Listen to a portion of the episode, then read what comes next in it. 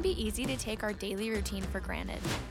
Every day, going through the motions, at some point in time, at the end of our lives, we begin to ask ourselves, what did my life add up to? What did I live for? Who will remember me? What will they say about me when I'm gone? This is your wake up call.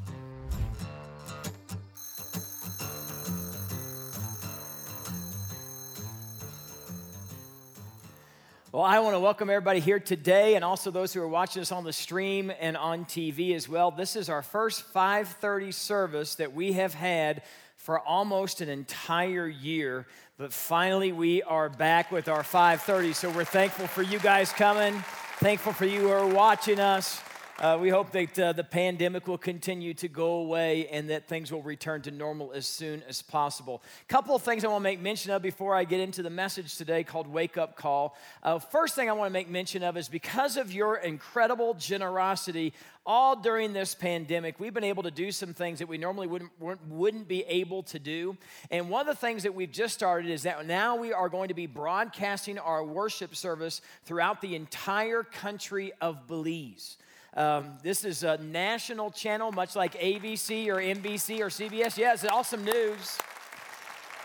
And so, literally, another 400,000 people are going to have the opportunity to hear the message of Jesus because of you guys' generosity. So, if you're watching from Belize. We have a campus on Ambergris Caye. It's in San Pedro town. We'd love for you to come check out our campus there. We also have the hopes of starting other campuses in Belize at some point in time as well. But if you don't have a church home, make us your church home. We would love to get you into a small group as well. But we're here for you. We're a little church in Albuquerque, New Mexico, and we just want to proclaim Jesus to you. So thanks for tuning in uh, to us as well. All right, that's one of the exciting things that's going on. Let me tell you another thing that's going on, and that is a thing called Stay stages of the cross.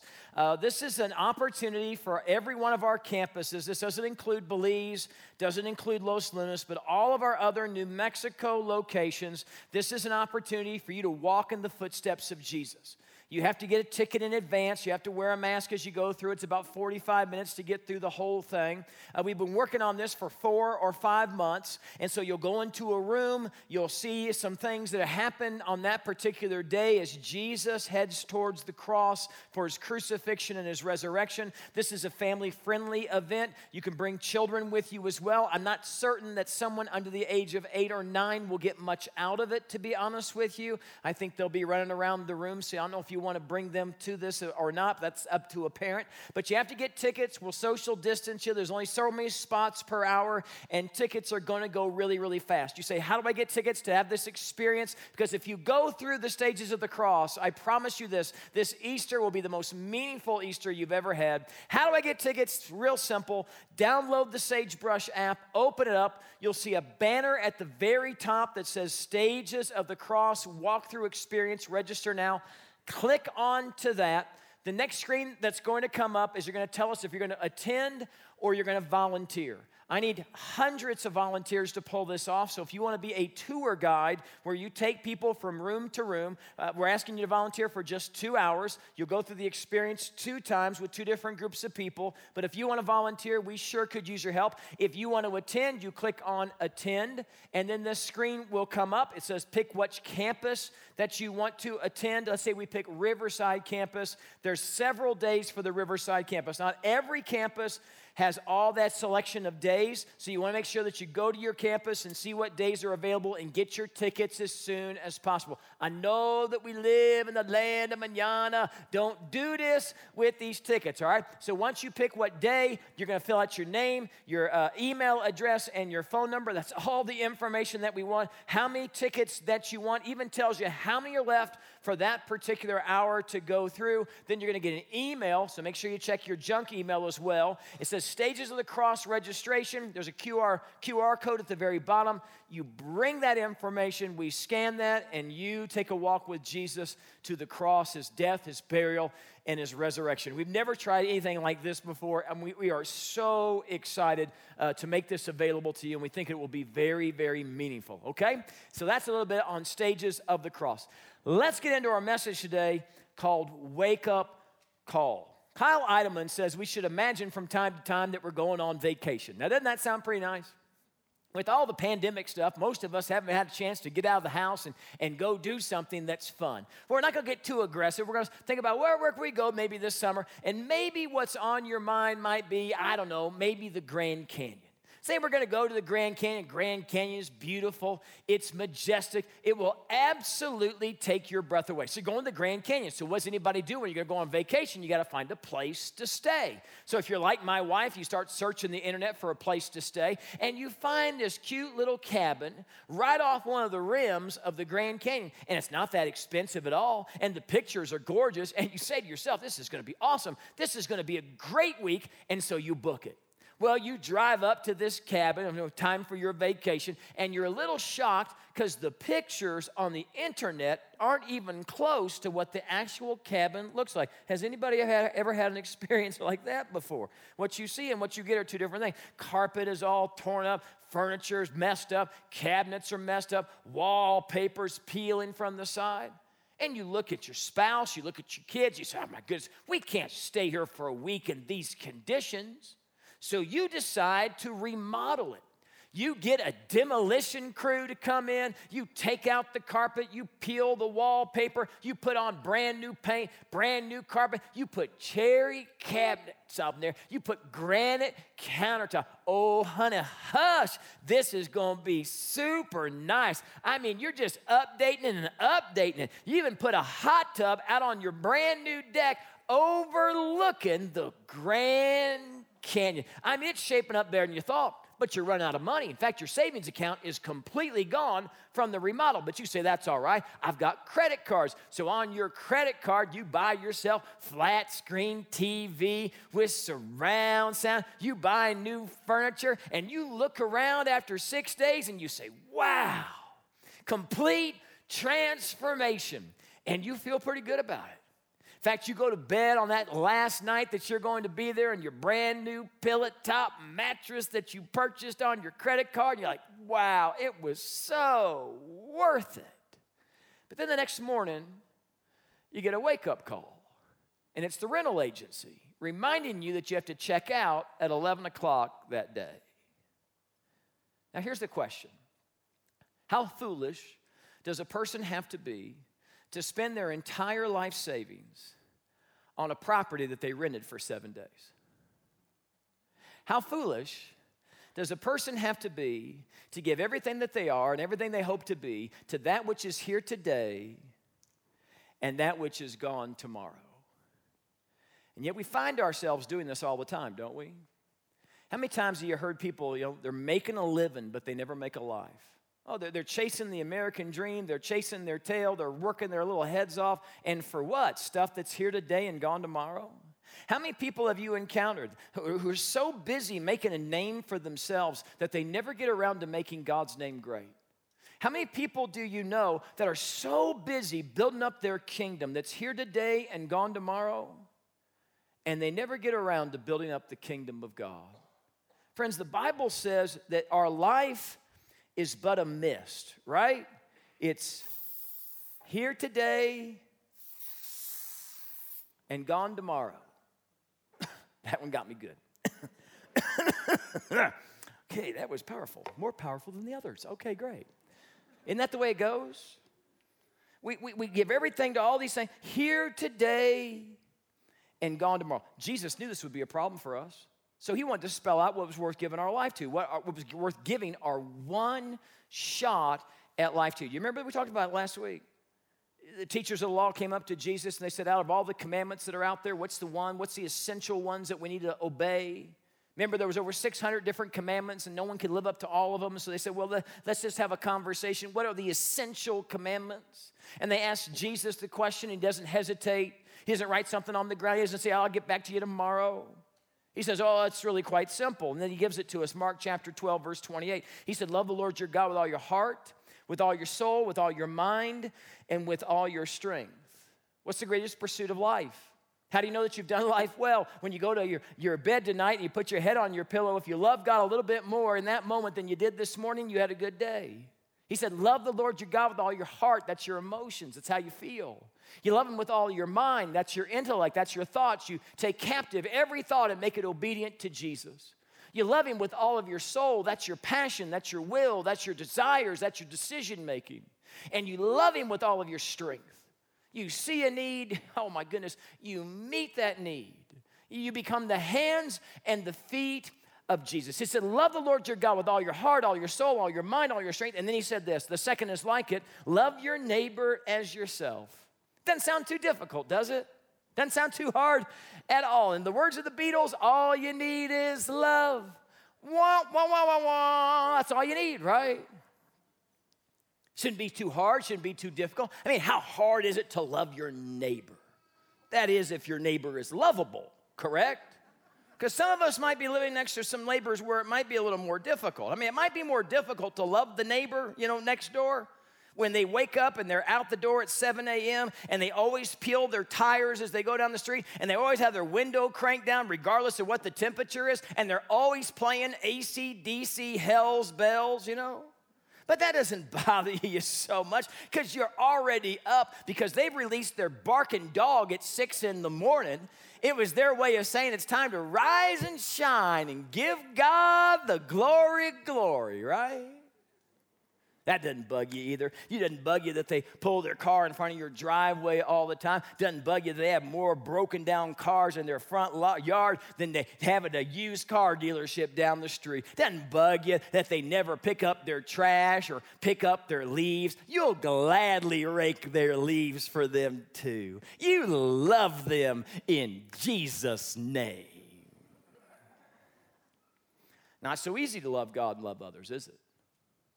That's why it's supposed to be the greatest pursuit. I mean, let me ask you a question. How, how can you love the coworker who gossips about you? The coworker who lies behind your back, the coworker who's always the pot stirrer, always causing some kind of dissension, always causing some kind of problem, always bringing up some kind of drama. How do you love somebody like that? And how do you love your spouse? How how do you love them? How do you love them when they nitpick you and, and they gripe and they moan and they groan and they complain and nothing you ever do is ever good enough for them? How do you love a spouse like that? How do you love your kids? They're teenagers, and you say, All I want you to do is empty the dishwasher, put the dishes away. and they roll their eyes at you. All you want them to do is go outside and pick up the dog poop. That was the deal, right? You get a dog, you pick up the poo. That's the way it works, right? So there's dog poo in the backyard. Hey, I need to go out there and pick up the dog poo. roll their eyes. You know what you want to do? You want to roll their head off their body. That's what you want to do. How, how do you love these kinds of people? Really, I want to know because I don't have a clue. Let's just stand for closing prayer. I don't know what to tell you. Someone stand up, sit down. I'm just goofing around. It's just a joke. How, how, how do we love people like this? Here was the epiphany that I got when I was working on this.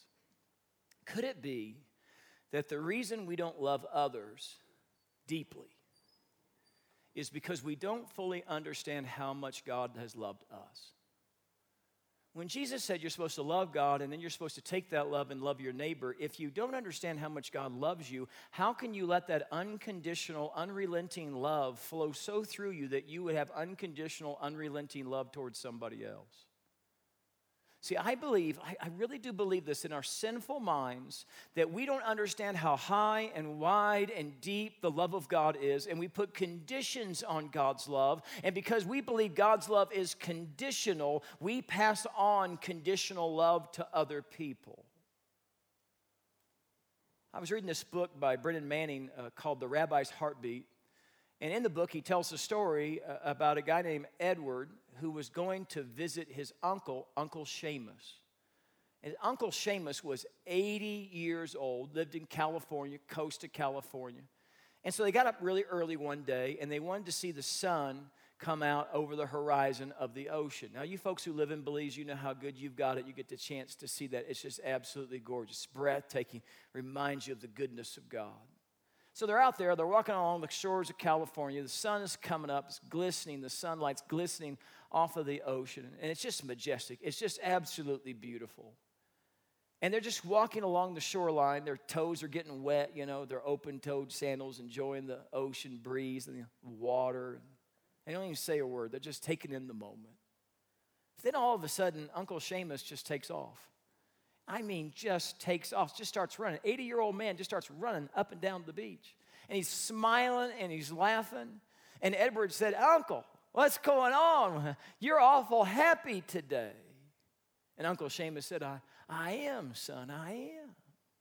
He said, What's made you so happy today? And this was his response. He said, The Lord is awfully fond of me. Now, I remember reading that. I was sitting in my bed, and I remember putting that book down and thinking to myself, I have never had that thought that the Lord is fond of me, not one moment of my life. The thoughts I have is, He's disappointed with me. He's shaking his head at me. He's ready to throw in the towel with me. You see, I, I, think there's a lot of people that we, are sinful minds. We don't grasp how high and wide and deep the love of God is. And we think that God loves us with conditions. And so this is how it goes. We say, well, if I'm doing the right thing, and I'm saying the right thing, and I'm going to the right places, and I'm, I'm seeing the needs, and I'm meeting the needs, and I'm being the hands and feet of Jesus, and if I'm doing all the right stuff, maybe, just maybe, He's pleased with me. But if I, if I, if I Chris when I should have crossed, if, if I say something I shouldn't have said, if I do something I shouldn't have done, if I go someplace I shouldn't have gone, if I, if I mess up, if I'm inconsistent, then his love for me is going to be limited. He's just going to shake his hands, head at me. He's just not going to love me the way that I need to be loved. And I, and I know that every one of us knows because you've heard me speak, right? You've heard me speak. And I said, oh no, the love of God, unconditional, unrelenting. Nothing you can do to change the, how much God loves you. Nothing you can do today to cause Him to love you more. Nothing you can do today to cause Him to love you. And you're like, I know that. I know that to be true, but you don't live it out. At least I don't. I have a very, very difficult time. So think about how this re- equates to the relationships that you've got. If you think God's going to treat you with judgment, that you can never do enough to please Him, guess what? You're going to treat other people with judgment. You ever notice how churches just kind of make these judgmental people all the time?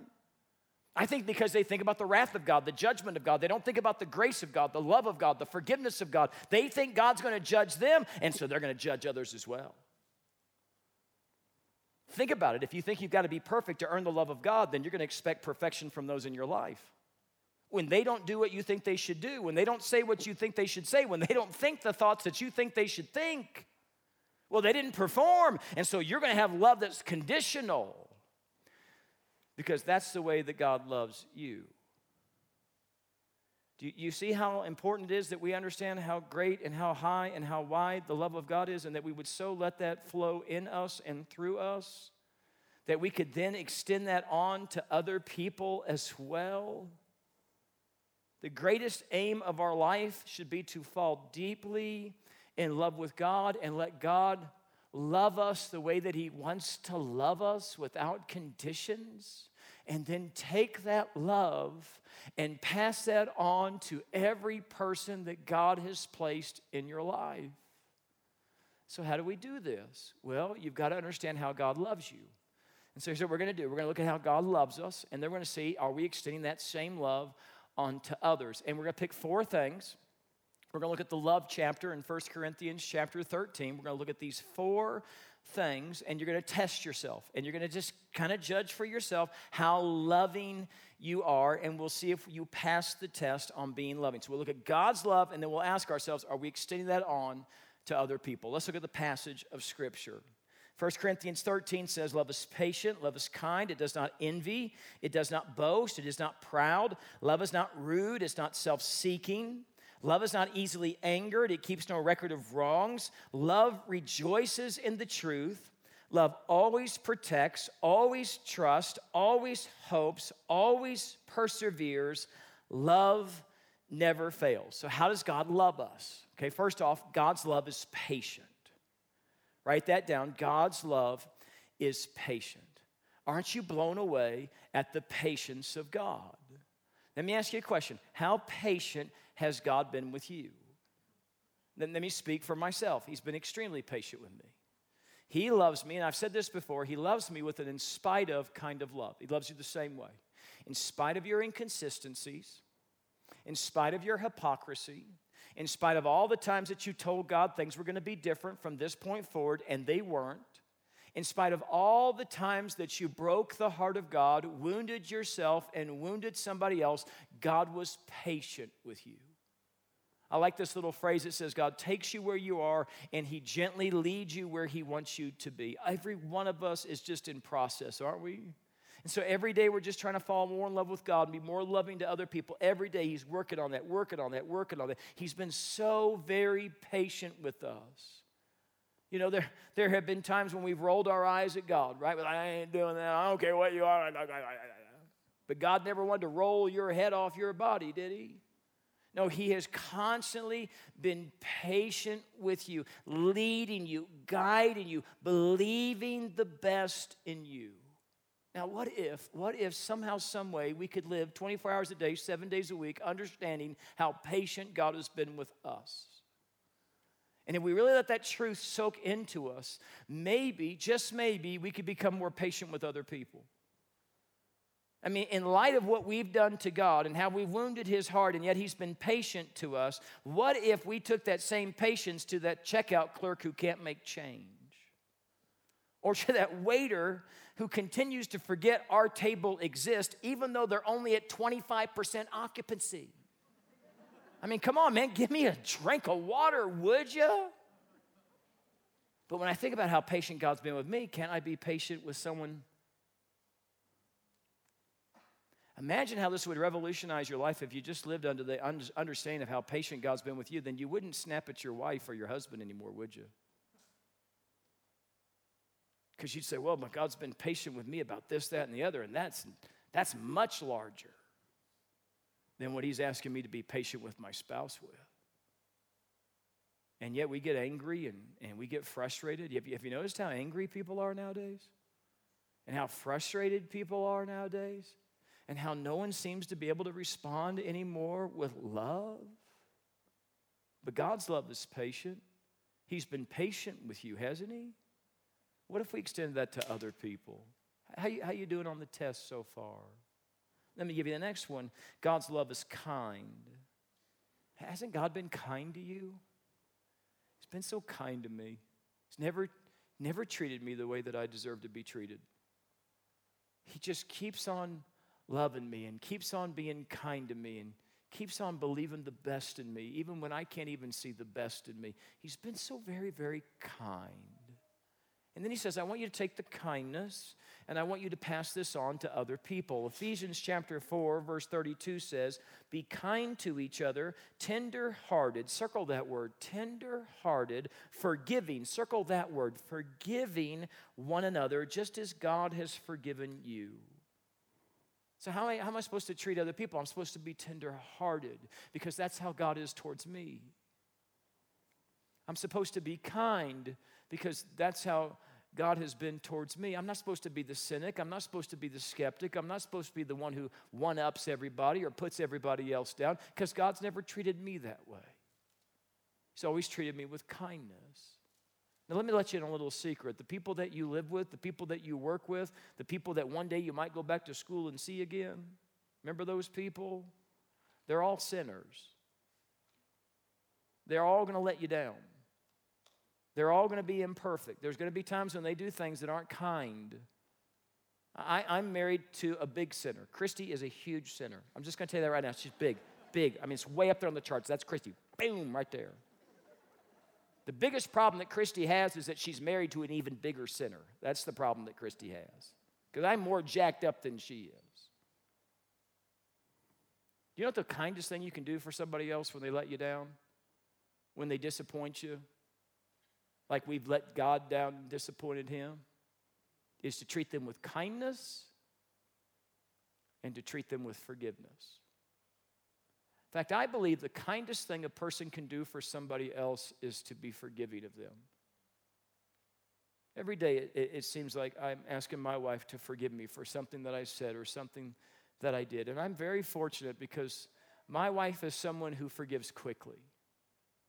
We, we don't play the blame game. We don't, We don't raise our voices. We don't curse at each other. We don't throw things around. We don't play the silent treatment. When I ask for forgiveness, she's quick to forgive. And she's teaching me how to be quick to forgive as well when she lets me down from time to time. But isn't that the kindest thing you can do for somebody else is to forgive them? And, and yet we hold grudges, we, we hurt the people that we say that we love. And, and I think that sometimes we, th- we do that because we think God's trying to hold a grudge on us. What if we were better at forgiving and releasing the hurt and the pain at the foot of the cross? there was this girl, her, her, name was Sally, and she went to this seminary and she was having this class, and her, her professor was known for doing these object lessons from time to time. And she didn't like the object lessons that he did. She just wanted him to just kind of read from the textbook or just do his lecture. She was sick of the stupid object lessons.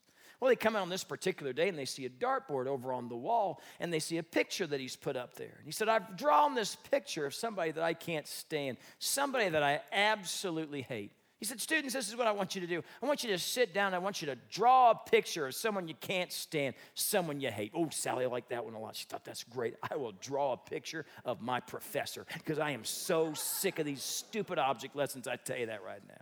So she's working away at her picture, turns to her friend, Who are you drawing a picture of? She says, I'm drawing a picture of that girl who stole my boyfriend. She said, oh, That's a good picture. You draw that picture.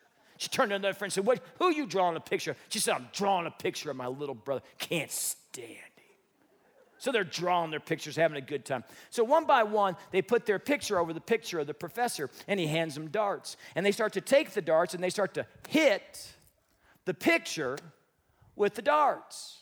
And some of the kids are super into it. I mean, they're rearing back and just hammering. Whoops. They're hammering the picture. In fact, it starts to tear. They hit it so hard. One by one, they go, picture after picture after picture, every one of them putting their darts into it. Sally's turn's almost coming up. And the professor says, Well, that's all the time we've got. Sally's like, You gotta be kidding me right now. I wanted to put my darts in my professor's face. She's mad. She's fuming. She sits back down. She's upset. She didn't get her turn throwing the darts. Professor walked over, began to take the darts out of the picture.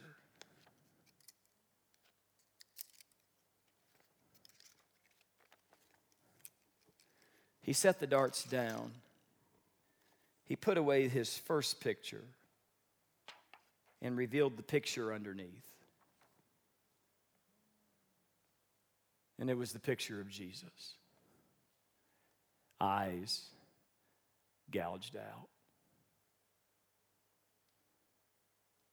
The professor said one thing to the class that day. He said, Whatever you did for the least of these,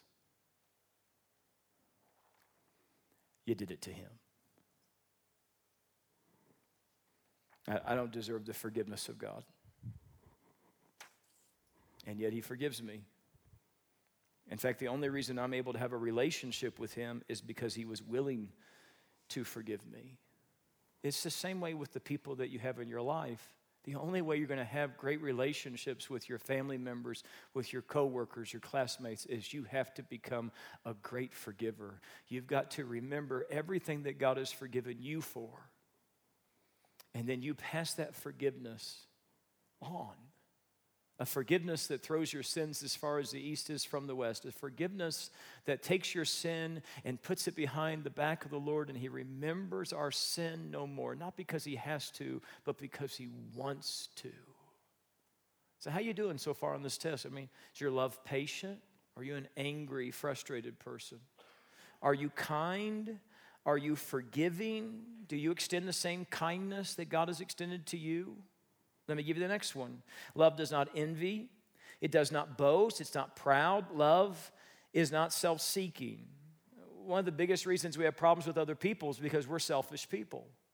I mean, think about it. I mean, that, that, this might just be me. Maybe it's not you, but I want people to do what I want them to do when I want them to do it. I want them to think the way I think and, and believe what I believe, and I, I, want them to do what I want them to do. And I, I just want all that because it's all about me. and when people don't understand that it's all about me, I get mad. I get upset. That's not very loving, is it? Because, because Jesus, my goodness, Jesus was so selfless. and I'm so selfish. Look at what the Bible says. Philippians chapter 2, verse 3, it says, Regard one another as more important than yourself. I hate that verse. Don't you ever read verses like, I hate that verse? Why do you hate that verse? Because it's I hate that verse because it's the opposite of me. I don't like that verse. You know what I don't like? I don't like the phrase one another. If it said this, regard celebrities as more important than yourself, I'm okay with that. I mean, before the pandemic, we had all kinds of concerts. You know, people would come. I got to meet them backstage. I was always kind. That wasn't hard for me at all to be as kind to them. Hey, what do you need? You need anything? We take care of that for you. Hey, take care of that for them. We need to take care of that. I was always kind to those because they're celebrities. I don't have any problem with that. Regard VIPs as more important. I don't have a problem with that. What I have a problem with is regarding you as more important than myself. Regarding my spouse as more important than myself. Regarding my kids as more important than myself. We are so unlike God, aren't we? We think the world revolves around us. We're just take and take and take and take. We're takers, aren't we? We'll take whatever anybody gives us. God wants to give us blessings. We'll take those blessings, take those blessings, take those blessings, take those blessings. And God's not a taker, God's a giver. For God so loved the world that he, he gave. He gave his only Son, that whosoever believes in him shall not perish but have everlasting life. You want to revolutionize your relationships. You want to love your neighbor as yourself. You want to love people in a way that you've never loved them before. It's really quite simple. Every day, wake up and say to yourself, What's one thing I can do to show that person that I love them? What's one way I can meet their needs? What's one way that I can serve them? And make a list of all the people that you're going to come in contact with. Make a list of your spouse. Make a list of your kids. Make a list of your coworkers. Make a list of your friends, all the people you're going to interact with. And just say to yourself all day long, I'm, I'm going to try to find one thing I can do to make that person feel special. I'm going to try to find one thing I can do to give that person what they need. It'll revolutionize everything. All of a sudden, you, you'll be the hands and feet of Jesus. All of a sudden, you'll walk into a room, you'll see a need, you'll meet the need. And all of a sudden, you'll feel gratitude and, and, and, and closeness of God because you're doing exactly what He would do. Because Jesus was selfless, we should be selfless as well. How you doing on this test? I'm not doing good on this test. I'm flunking this test. Number four, love always protects, always trusts, always hopes, always perseveres. Love never fails. Isn't that God? God always protects, God always trusts, God always hopes, God always perseveres. God's love never fails. God has never given up on me.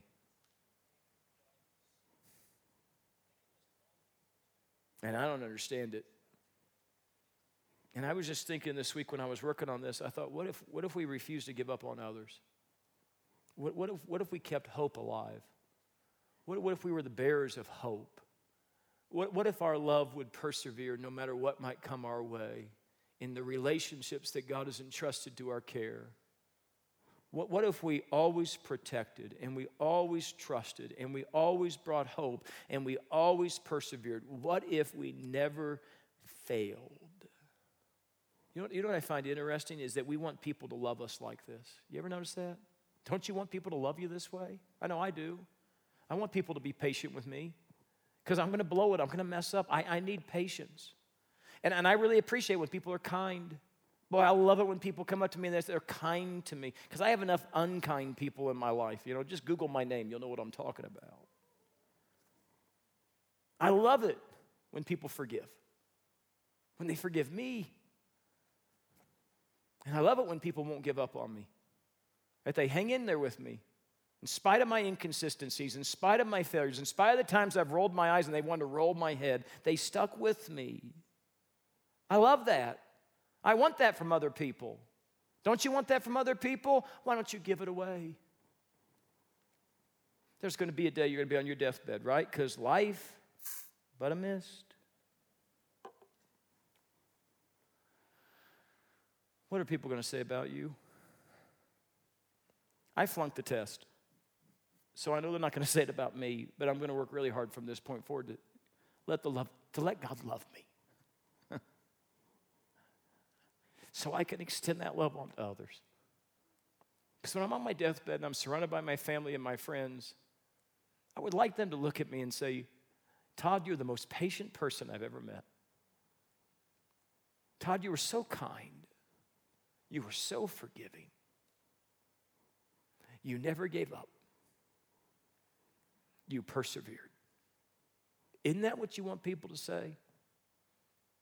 Friends, in the end, there's only two things that matter loving God and loving others. Let this be your wake up call. Let me pray. Dear Heavenly Father, I didn't do good on this test. And the reason I didn't do good, Lord, is because I don't trust your love the way I should. I still, many days, think your love comes with conditions. And so I pass on conditional love. I let you love me for a little bit, and then I get scared. I pray for my friends who are listening to me right now that feel the same way. I pray, God, that they would just drop the guard and they would let you love them the way you've always wanted to love them with an in spite of kind of love. And they'd stop beating themselves up because you've already been beaten for our sin. And that they would imagine in their minds that you've thrown it as far as the east is from the west and that you remember our sin no more. And they would embrace that love, that grace, and that forgiveness. And it would so transform us that we would pass it on to others. Give us love that is patient and that is kind. Give us love that is forgiving. Give us love that is selfless. Give us love that endures. Give us your love. We ask this in Jesus' name. Amen.